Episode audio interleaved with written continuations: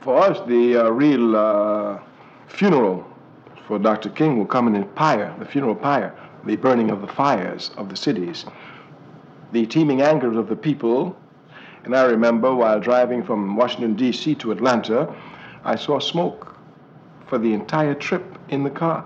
They were everywhere putting Dr. King to rest, giving him his proper burial. When I arrived in Atlanta for the funeral, for all practical purposes, it was anticlimactic. I had already seen the funeral from Washington to Atlanta.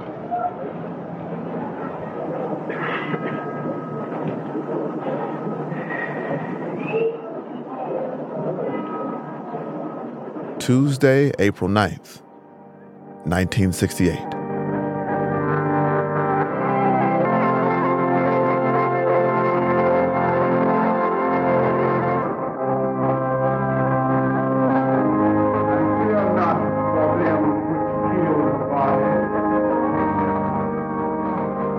Five days after King was killed, Stokely Carmichael looked on as he was laid to rest. The services were held at the church King pastored with his father, Ebenezer Baptist, in Atlanta. A crowd of people swelled outside the church as far as the eye could see. Over a 100,000 people, one of the largest funerals for a private citizen in American history. They were all dressed up in their Sunday finest kids in patent leather shoes and vests, white ribbons in the girls' hair. Dignitaries pulled up in black cars and snaked through the crowd. There's George Romney, Bobby Kennedy, Richard Nixon, Mahalia Jackson, Harry Belafonte, Sammy Davis Jr., Thurgood Marshall. The Vice President, Hubert Humphrey, showed up. It seemed like all the leaders in America were there, except President Johnson there's a whole history of that. I mean, uh, Nixon's people calling and saying, you know, take Nixon and Bobby Kennedy together with you and Humphrey and take them all down, and it would show that the country is together. Johnson's top domestic advisor, Joe Califano, his right hand man, says that plan didn't work out for the president. Johnson had been on the outs with King and the SCLC before the assassination, and he heard through the FBI's COINTELPRO sources that King's people were planning to snub him. Johnson didn't want to do it. Well, first of all, the Secret Service was going crazy about the possibility that he would do it. But secondly, uh, he just he didn't think anything would come of it, and it, it wouldn't help; it could hurt. So he sent Humphrey. President Johnson and his staff watched the funeral the same way millions of Americans did on TV. I am the resurrection and the life, saith the Lord. Watching the news footage inside the church, as big as it is, it looks packed. Coretta Scott King is wearing a black veil. She and her children file in. She's being held steady by her brother in law, Reverend A.D. King. But he doesn't look too steady himself. Standing in the pulpit is Ralph David Abernathy. And in one of the darkest hours in the history of all mankind, my father actually eulogized him. It was very difficult, very, very difficult. A 20th century prophet. Juandalynn Abernathy was sitting in the pews with her sister and her mother. She and all the other kids were dressed in white. She was devastated her Uncle Martin was gone. And she was watching her father try to hold up an unimaginable burden. To see daddy have to, um, uh, his tears, how, you know, it was just, oh, it was, oh, it was horrible. And cry out to the Pharaoh to let my people go.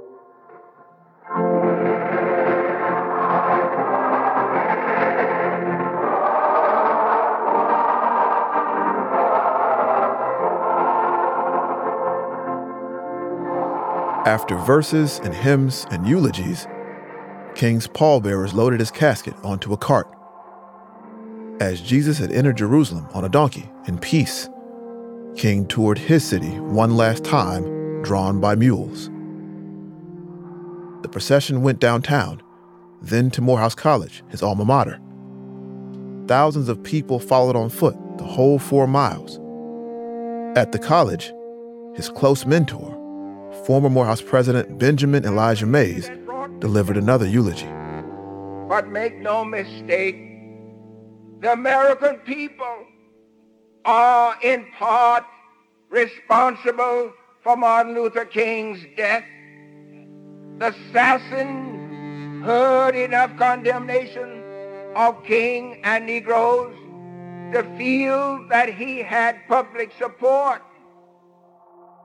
From Ebenezer to the last tour of Atlanta, the ceremony lasted seven and a half hours. Outside Atlanta, lots of people tuned in to the whole thing. They listened on car radios. Families gathered on couches. People set up TVs outside in the projects. In Brentwood, in Northeast DC, Taquiena Boston captured the event in her diary. For the first time, I cried because of the loss of Reverend King. When I think of him, I realize how wrong I was. All I've ever wanted is glory for myself. She said it was time for the country to make a change. She was 13.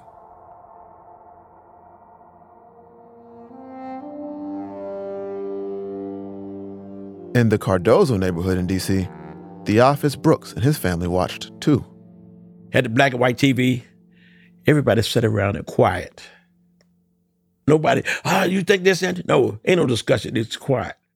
My mother and father didn't discuss it. It was just being quiet and look at it. And the more we look at it, the more we realize this, this is terrible. You know, this is terrible. It's, it's, it's terrible. John Burl Smith, down in Memphis, had just finished working as a marshal in the silent march to commemorate King and he felt like he had kept his promise. Did you watch King's funeral? No, I didn't. I had an image of him that I don't think anybody else had. I know what he went through and said during his last hours of life.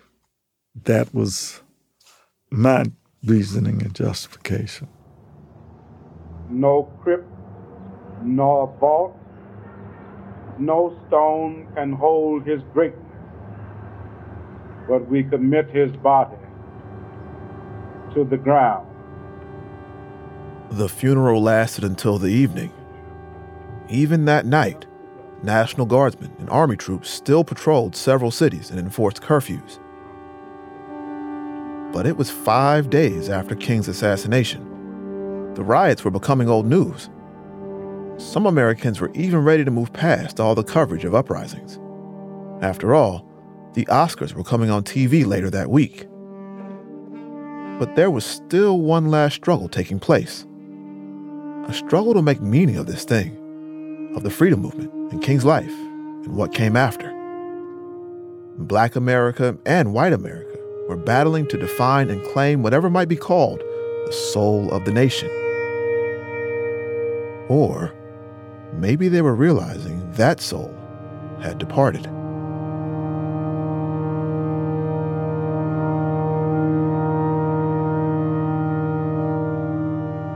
Part 7 Covenant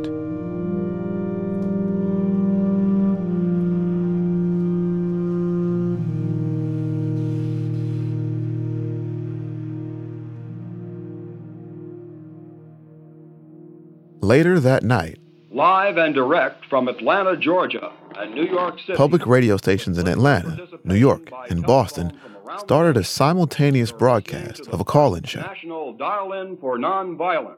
Dial In for Nonviolence. It began after the funeral as a place where people could just vent or even chat with some movement leaders, all spontaneously, on the fly. Good evening. How do you do, Miss? Uh, we'd like to hear what you have to say. Uh, Dr. Martin Luther King was a wonderful person. I am, I am against violence, but it is hard to live without it when there is prejudice around you in employment and etc. Good evening. Uh, I would like to voice an opinion, if I may. Surely. This country is at a point of grave crisis, which will, I believe, and regret, be resolved through violence. Well, my friend, you see, if, if there isn't an alternative to violence, and in this case, a kind of, of, of genocide, then I think that we're a very unimaginative people. Dr. King offered us one possible way. Precisely, but he's been offering this, this uh, solution for almost 15 years. I mean, Well- the, the, you know, the accomplishments are minimal compared to the time that he's been offering. Well, let's There was an anxiety underlying all the talk. Everyone was just trying to figure out what to do, how to live in a world that was changing under their feet. They discussed what policy might be best to continue King's work. If, if everything in the in the Advisory Commission on Civil Disorders report was acted on, we would come so near to accomplishing all of the goals that Martin Luther King worked and died for, that all so many other people have worked and died for and, and sacrificed for. It's all laid out in very simple form, and every citizen. But by the time of the radio show, the path that the Kerner Commission recommended was basically closed. The day after the assassination, President Johnson had promised civil rights leaders that he would press Congress for a major bill to transform black America. By the time of the funeral, the White House had quietly dropped any such promise. But there was a civil rights bill that addressed housing discrimination that was already on the Hill. It had previously been drafted and considered in the Senate, but stalled in the House without a vote scheduled. The White House decided maybe they could use the momentum after the assassination to get it through. It would be a big deal, but for lots of people, it wouldn't be big enough. Now, this bill deals with the problem of open housing primarily. And this is an area in which there's undoubtedly a great deal of resistance. And so, if you've got a new law and a mandate from Congress, it seems that you can get a little more action. The House Rules Committee has got it out for a vote tomorrow. But uh, the people who were of the Southern Christian Leaders Conference, their comment of it was that it was just tokenism. Well, it's tokenism to us, certainly in New York City. The call ins lasted for hours into the night. It all seemed like part of the process of grief after the funeral, like a nightcap or a long talk with friends after the repast. That same night, the White House was up late too. President Johnson had directed Joe Califano and his staff to focus on getting fair housing done. I urged him to uh, put out an executive order, and he said no. No, He said it, it'll it'll be repealed by the next president. It's too unpopular. We've got to get it passed. After the White House watched the funeral, they called and checked in with members of Congress, hoping to see who would vote for what. They monitored TV and radio reports of the riots that were continuing in several cities. They also kept up with reports of retaliation by white citizens. White night riders cruised through Jacksonville last night in the midst of fire bombings and rock throwing and gunned down an 18 year old Negro youth as he sat on his bicycle. The youth was dead on arrival at Baptist Hospital with a bullet wound in his head. Earlier, The reports were significant. They were evidence that white backlash to the riots was solidifying, and that public opinion was largely moving against black uprisings and any civil rights policy. When it came to housing, white people who otherwise supported voting rights and civil rights could become hostile quickly. And now, with many of them being told to arm themselves to ward off black rioters, the situation was even worse. The public sentiment in the context of the majority of the American people was certainly not to have fair housing. People had been trying to end discrimination in housing for years. King had tried to force Johnson to pass fair housing by staging demonstrations in segregated neighborhoods in Chicago in 1966. People wore swastikas to march against him and threw rocks and bricks. He said it was even worse than being sprayed by water hoses or attacked by dogs in the Deep South. The backlash in Chicago had been so bad that some White House staff thought housing might be a dead letter. If we could have picked our choice, we would not have urged King to go to Chicago. We would have tried to get the bill passed and then go somewhere. In 66, a housing bill did make it to Congress, but it was killed in the Senate. Another bill stalled in 67, and then again in early 1968. But then, just a month before the assassination, Johnson had a breakthrough. In the Senate, Everett Dirksen, the Republican leader from Illinois, had always opposed the plan. But Dirksen was dying from cancer. Johnson called him and said, Look, you've helped me before on voting and you helped me before on accommodation. I really need your help on housing. According to Larry Levinson, Johnson's deputy counsel, the president thought there was a play there. And I know you're not feeling too well. And if you want to go to Walter Reed for a day or two to take some rest and get some medical attention, I'll make sure that happens. But I really need to get your help on this. Dirksen had been hesitant. Some of his constituents were the same white suburbanites who had run King out of town in Illinois for wanting fair housing. But Johnson worked out a compromise. He knew people in Congress, he knew their strengths and weaknesses, and he used everything he knew. The bill would exempt single family houses sold directly by the family, which would make the bill less effective at stopping discrimination, but maybe more palatable for white voters. They called it the Dirksen Amendment. The bill contains the first comprehensive federal open housing law of our century, unless the owner sells without a real estate agent or in small owner occupied boarding houses. Dirksen finally agreed to get the bill through the Senate. Still, even with Dirksen and the Senate on board, and even with the bill weaker than before, the House Rules Committee would not bring it to a vote. But after the assassination, Johnson was energized. He loved having the opportunity to be able to bully congressmen one more time or persuade them over scotch and soda. Johnson was really very good at taking a crisis and using it. On April 5th, the day Johnson had made big promises about finding money for a new social program, he also told the Speaker of the House to pass fair housing. Johnson was saying, look, we need to focus our attention on the House, on the House members, and on the Rules Committee. They needed to get more support for the bill, and they needed to do it quickly. Conservatives were already lining up to defeat the legislation. The opposition strategy was to convince House members that the times are too tense to make a level judgment on a civil rights bill. And speaker after speaker cited riots in the streets, cities still smoldering, troops on the Capitol Plaza. And white voters were sending letters and even coming to D.C. to protest the bill. Capitol, their vehicles, buses and jeeps, are parked outside the Central Plaza steps.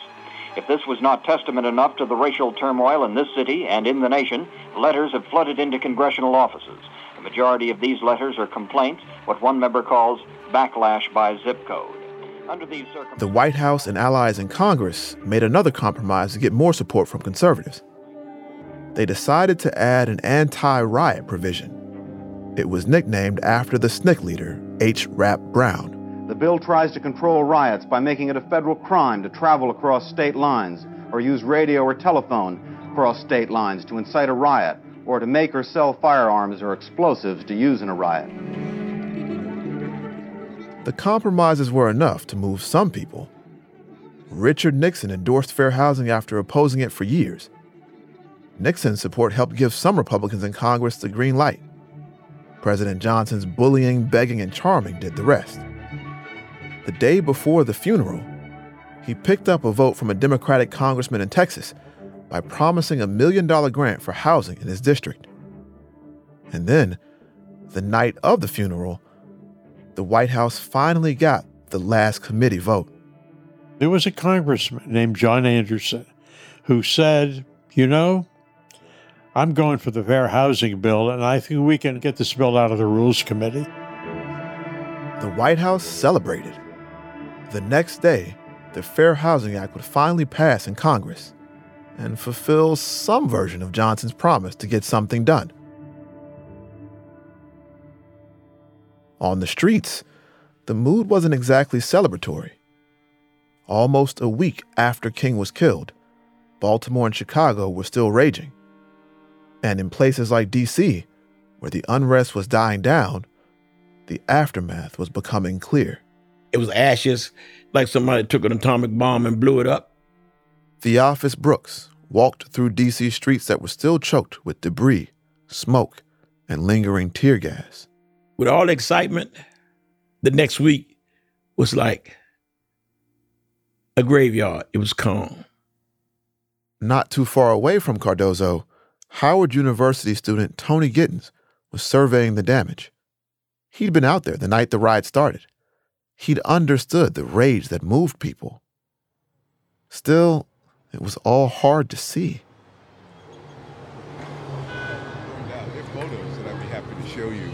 Recently, I walked with him down 14th Street, and he tried to tell me about just how it all looked in 68.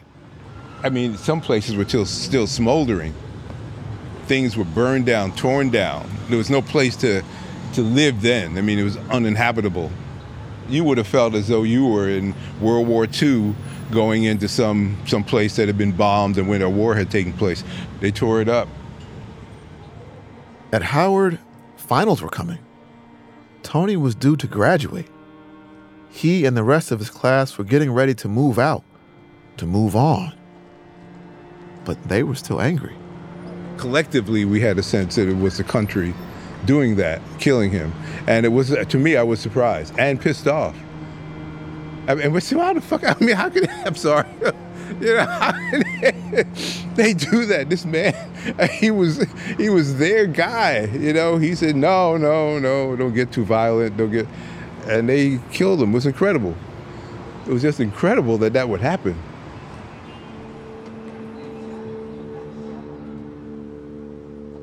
Looking at the businesses in D.C. that had been burned down, Frank Smith was worried. He'd only been in D.C. for a little while, after working in the South with SNCC for so long. But this was his home now, and he knew life would be hard for the people he was trying to organize. Grocery stores were gone, other essential establishments too. And lots of the people who owned them looked like they were leaving the city for good. You know, there was there was nothing to eat in most of these neighborhoods. the food stores were all gone. And these people were saying they weren't coming back. They just said, we we had enough of that. They not, there's not enough there to come back to in the first place. And secondly, it's dangerous. So we're not coming back. He was watching the beginning of the most aggressive era of white flight in urban America. Everybody who had two nickels to rub together left D.C. White people did, moved out to the suburbs, and D.C. became mostly black. So it was it was in rubbles and then shambles had to be put back together, but but that happened in many of the major cities.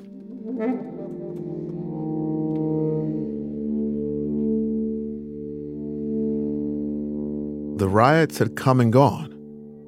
Like so many black commentators had predicted, the dynamite of the ghettos had finally and fully exploded. For some folks, like Stokely Carmichael, the fires of uprisings would lead to a black phoenix of liberation.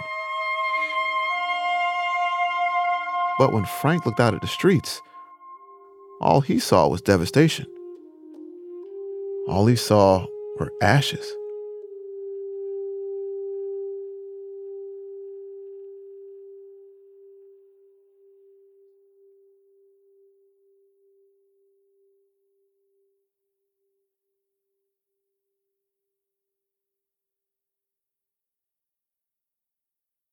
How did things wind down?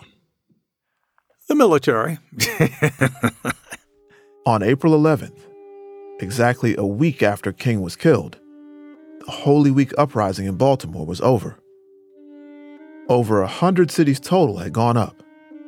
In all, across the country, there were 43 recorded deaths and over 20,000 arrests. A fifth of all those arrests had been in Baltimore.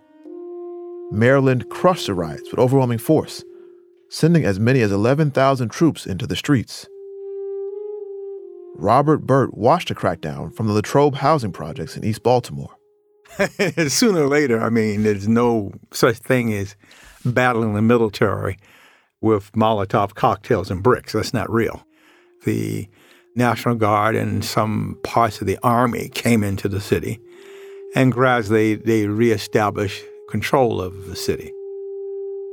Before the city went up, Governor Agnew had been happy to play the moderate. He'd even invited civil rights leaders to meet and discuss reforms that might finally start fixing Baltimore's ghettos. By April 11th, that version of Spiro Agnew was gone.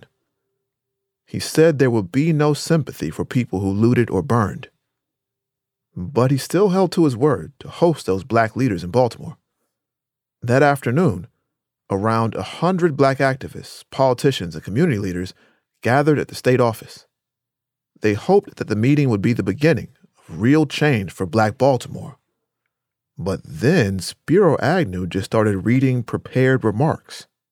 Hard on the heels of tragedy come the assignment of blame and the excuses.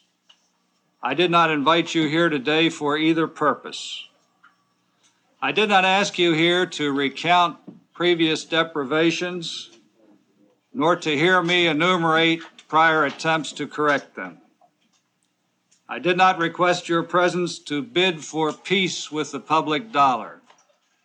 As it turns out, he wasn't there to discuss anything. There were no solutions, no proposals for jobs or housing. Agnew praised the leaders present for being law abiding citizens but then his speech took a turn. Look around you. If you'll observe, the ready mix, instantaneous type of leader is not present. The circuit riding, Hanoi visiting type of leader is not present. The caterwauling, riot inciting, burn America down type of leader is conspicuous by his absence. This is no accident, ladies and gentlemen. It's just good planning. And in the vernacular of today, that's what it's all about, baby. Agnew was on the offensive. He called out Stokely Carmichael and H. Rap Brown as provocateurs who had incited black neighborhoods to riot. By extension, he blamed all black radicals for creating the conditions for a race war in America.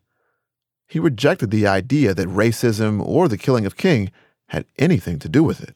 Now, parts of many of our cities lie in ruins. And you know who the fires burned out, just as you know who lit the fires. They were not lit in honor of your great fallen leader, nor were they lit from frustration and despair. These fires were kindled at the suggestion and with the instruction of the advocates of violence. What's worse, he didn't just blame the radicals. The room was full of moderates the kind of people who'd even supported Agnew politically. And he was blaming them. We cannot have a meaningful communication and dialogue to solve the problem if we continue to listen to the lunatic fringes on each end of the problem. Now, I've said this to you and I threw down the gauntlet to you. I repudiate white racists. Do you repudiate black racists? Are you willing, as I am willing to repudiate the white racists, are you willing to repudiate the Carmichaels and the Graham? Answer me. Answer me. Do you repudiate Rap Brown and Stokely Carmichael? We, we do you? Do we you? Repudi- we don't repudiate them as human beings. We repudiate. That's what I was afraid Wait of. a minute. Wait just a minute. I don't repudiate you as a person. I'm. I happen to be a Christian. Yes, but what I'm The speech blindsided the leaders. They were so angry that many of them walked out and held their own press conference responding to Agnew, calling him out. But by then, not a lot of people would have tuned in, because around that same time, the signing ceremony for the Fair Housing Act was starting. Good afternoon. Signing of the Civil Rights Bill will be here in the East Room of the White House. Keep in mind, Van, we went from April 4th, riots in Washington, the death of Martin Luther King, the meeting with the civil rights leaders, the dealing with the American public, the dealing with the Senate, the dealing with the House. A few months ago, few would have thought the 90th Congress would pass a bill so far reaching as to include a ban on discrimination in most of the nation's housing. Just after Spiro Agnew's press conference, the time had finally come for President Johnson to sign the Fair Housing Act. It had been a hell of a week for the White House. Aides like Larry Levinson had spent so much time keeping tabs on riots and trying to get the bill through Congress. On the afternoon of April 11th, they got to sit back and watch the show. Johnson sat down and looked around, had all his pens, piles and piles of signing pens, and around him were the leaders of the civil rights movement Thurgood Marshall, Clarence Mitchell Jr., others in the NAACP, Senator Mondale, Senator Brooke, the House Leader McCormack. Emanuel Johnson was supposed to be the presidential lion in winter. He was old, sick, and tired, and he had given up the fight to younger, healthier men. But here in the East Room, he was LBJ again. He took time to look back on his legacy as a civil rights president. He compared the moment to Reconstruction. I shall never forget that it is more than a hundred years ago when Abraham Lincoln issued the Emancipation Proclamation. But it was a proclamation, it was not a fact. And in the Civil Rights Act of 1964, we affirmed through law that men equal under God are also equal when they seek a job, when they go to get a meal in a restaurant, or when they seek lodging for the night in any state in the Union. He even urged Congress to do more, to take up the big spending bills that King had fought for. He denounced racism and rioting and told Americans that unity was the only way forward through this national crisis. Of course, all America is outraged at the assassination of an outstanding Negro leader who was at that meeting that afternoon in the White House in 1966. And America is also outraged at the looting and the burning that defiles our democracy. And we just must put our shoulders together and put a stop to both. The time is here. Action must be now. And as he was picking up his pen to sign the bill, he said, And by the way, I want you to know when I sign this bill, the chimes of liberty and the bell of liberty will ring a little bit louder. And I heard those that that message, that statement, and I began to get sort of shivers up my spine. What a way to capture the moment. This was the moment. For the White House, they'd finally gotten the trifecta passed. And they had done it in the middle of riots and maybe the most hostile atmosphere for civil rights legislation in a decade. Still, the bill wasn't what Johnson had promised civil rights leaders, or what the Kerner Commission recommended, and definitely not what more radical black leaders wanted. The ultimate question was the only one that nobody could really answer. What would King think?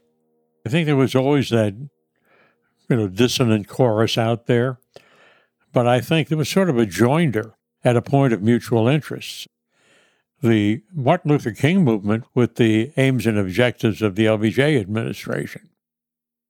Mr. Williams, do you happen to know, sir, whether Dr. King was asked before his death whether he was for or against this bill and what he replied? We discussed it many times. And as far as Dr. King was concerned, and as far as the Southern Christian Leadership Conference is concerned, this bill is an aspirin for cancer into blood. That's it right. is nothing. You see, just like Mr. In a televised debate just after the bill was signed, King's old friend and former SCLC lieutenant, Hosea Williams, came out and said that the Fair Housing Act was a mockery, an insult to King's memory. He stressed that the only thing that could make things right was a real investment in black America.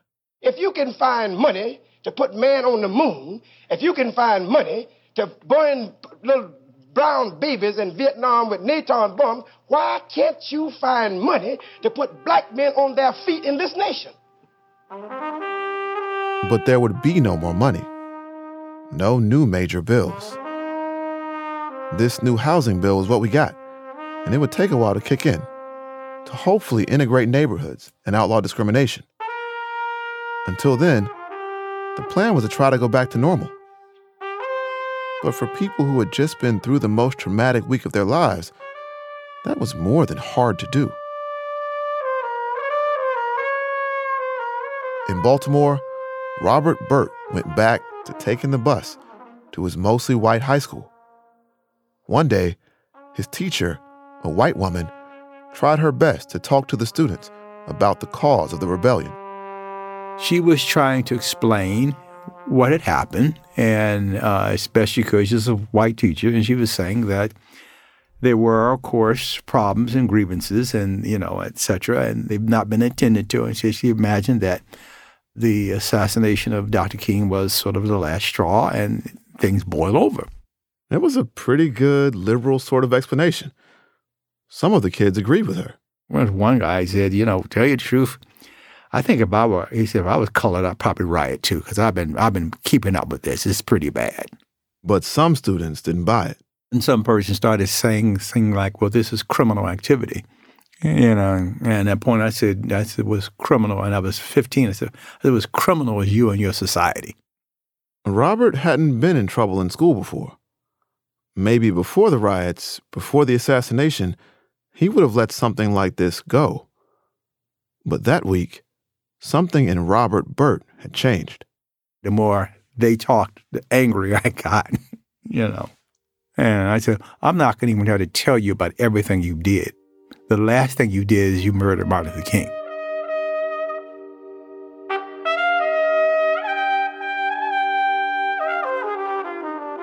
In D.C., for Vanessa Lawson and her family, each passing day increased their anxiety and despair. There was still no sign of her brother Vincent. Her dad even hired a white private investigator to go search. They figured he might have better luck than black people could in getting through all the curfews and checkpoints. But he hadn't found anything yet. I remember this guy assuring him, uh, my dad, which he told us, that this guy assured him because within a couple of days they were starting to board up buildings. When the curfew finally lifted, the family decided to get out there and start looking themselves. When the National Guard finally started letting people come around when they were boarding up buildings. My grandmother just, you know, everybody just started walking and walking the whole neighborhood. You couldn't even get down in the area. And my brother, my dad, I remember them going and just walking and walking. Their only lead was a last call that Vincent had made to his mother when he was so proud of grabbing her some stockings from a store. And then the friends he was with told the investigator where they had gone last they told him where they went. They were a group. They ran in this store, they ran in this store, and the last store that they ran out of because the police was chasing them was Morton's. It was Morton's, the same department store Vanessa and Vincent used to visit with their mother. It was a start, some place to look, even if it was just for a body at that point. And what hurts me the most is the detective told my dad that they checked all these buildings before they started boarding them up. The investigator told them that Mayor Washington had sent people in to look at all the boarded up buildings.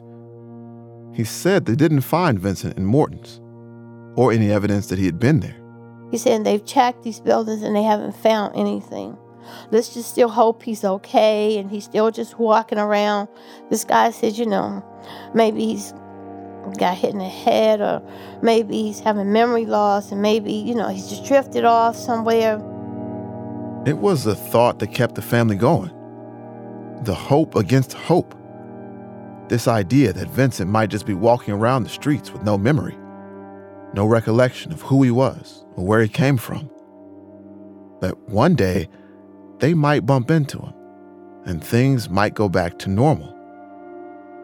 But that kind of hope also kept them from moving on. It kept them stuck in the middle of the riots, looking out the window, waiting for Vincent to come home. And they waited for a long time.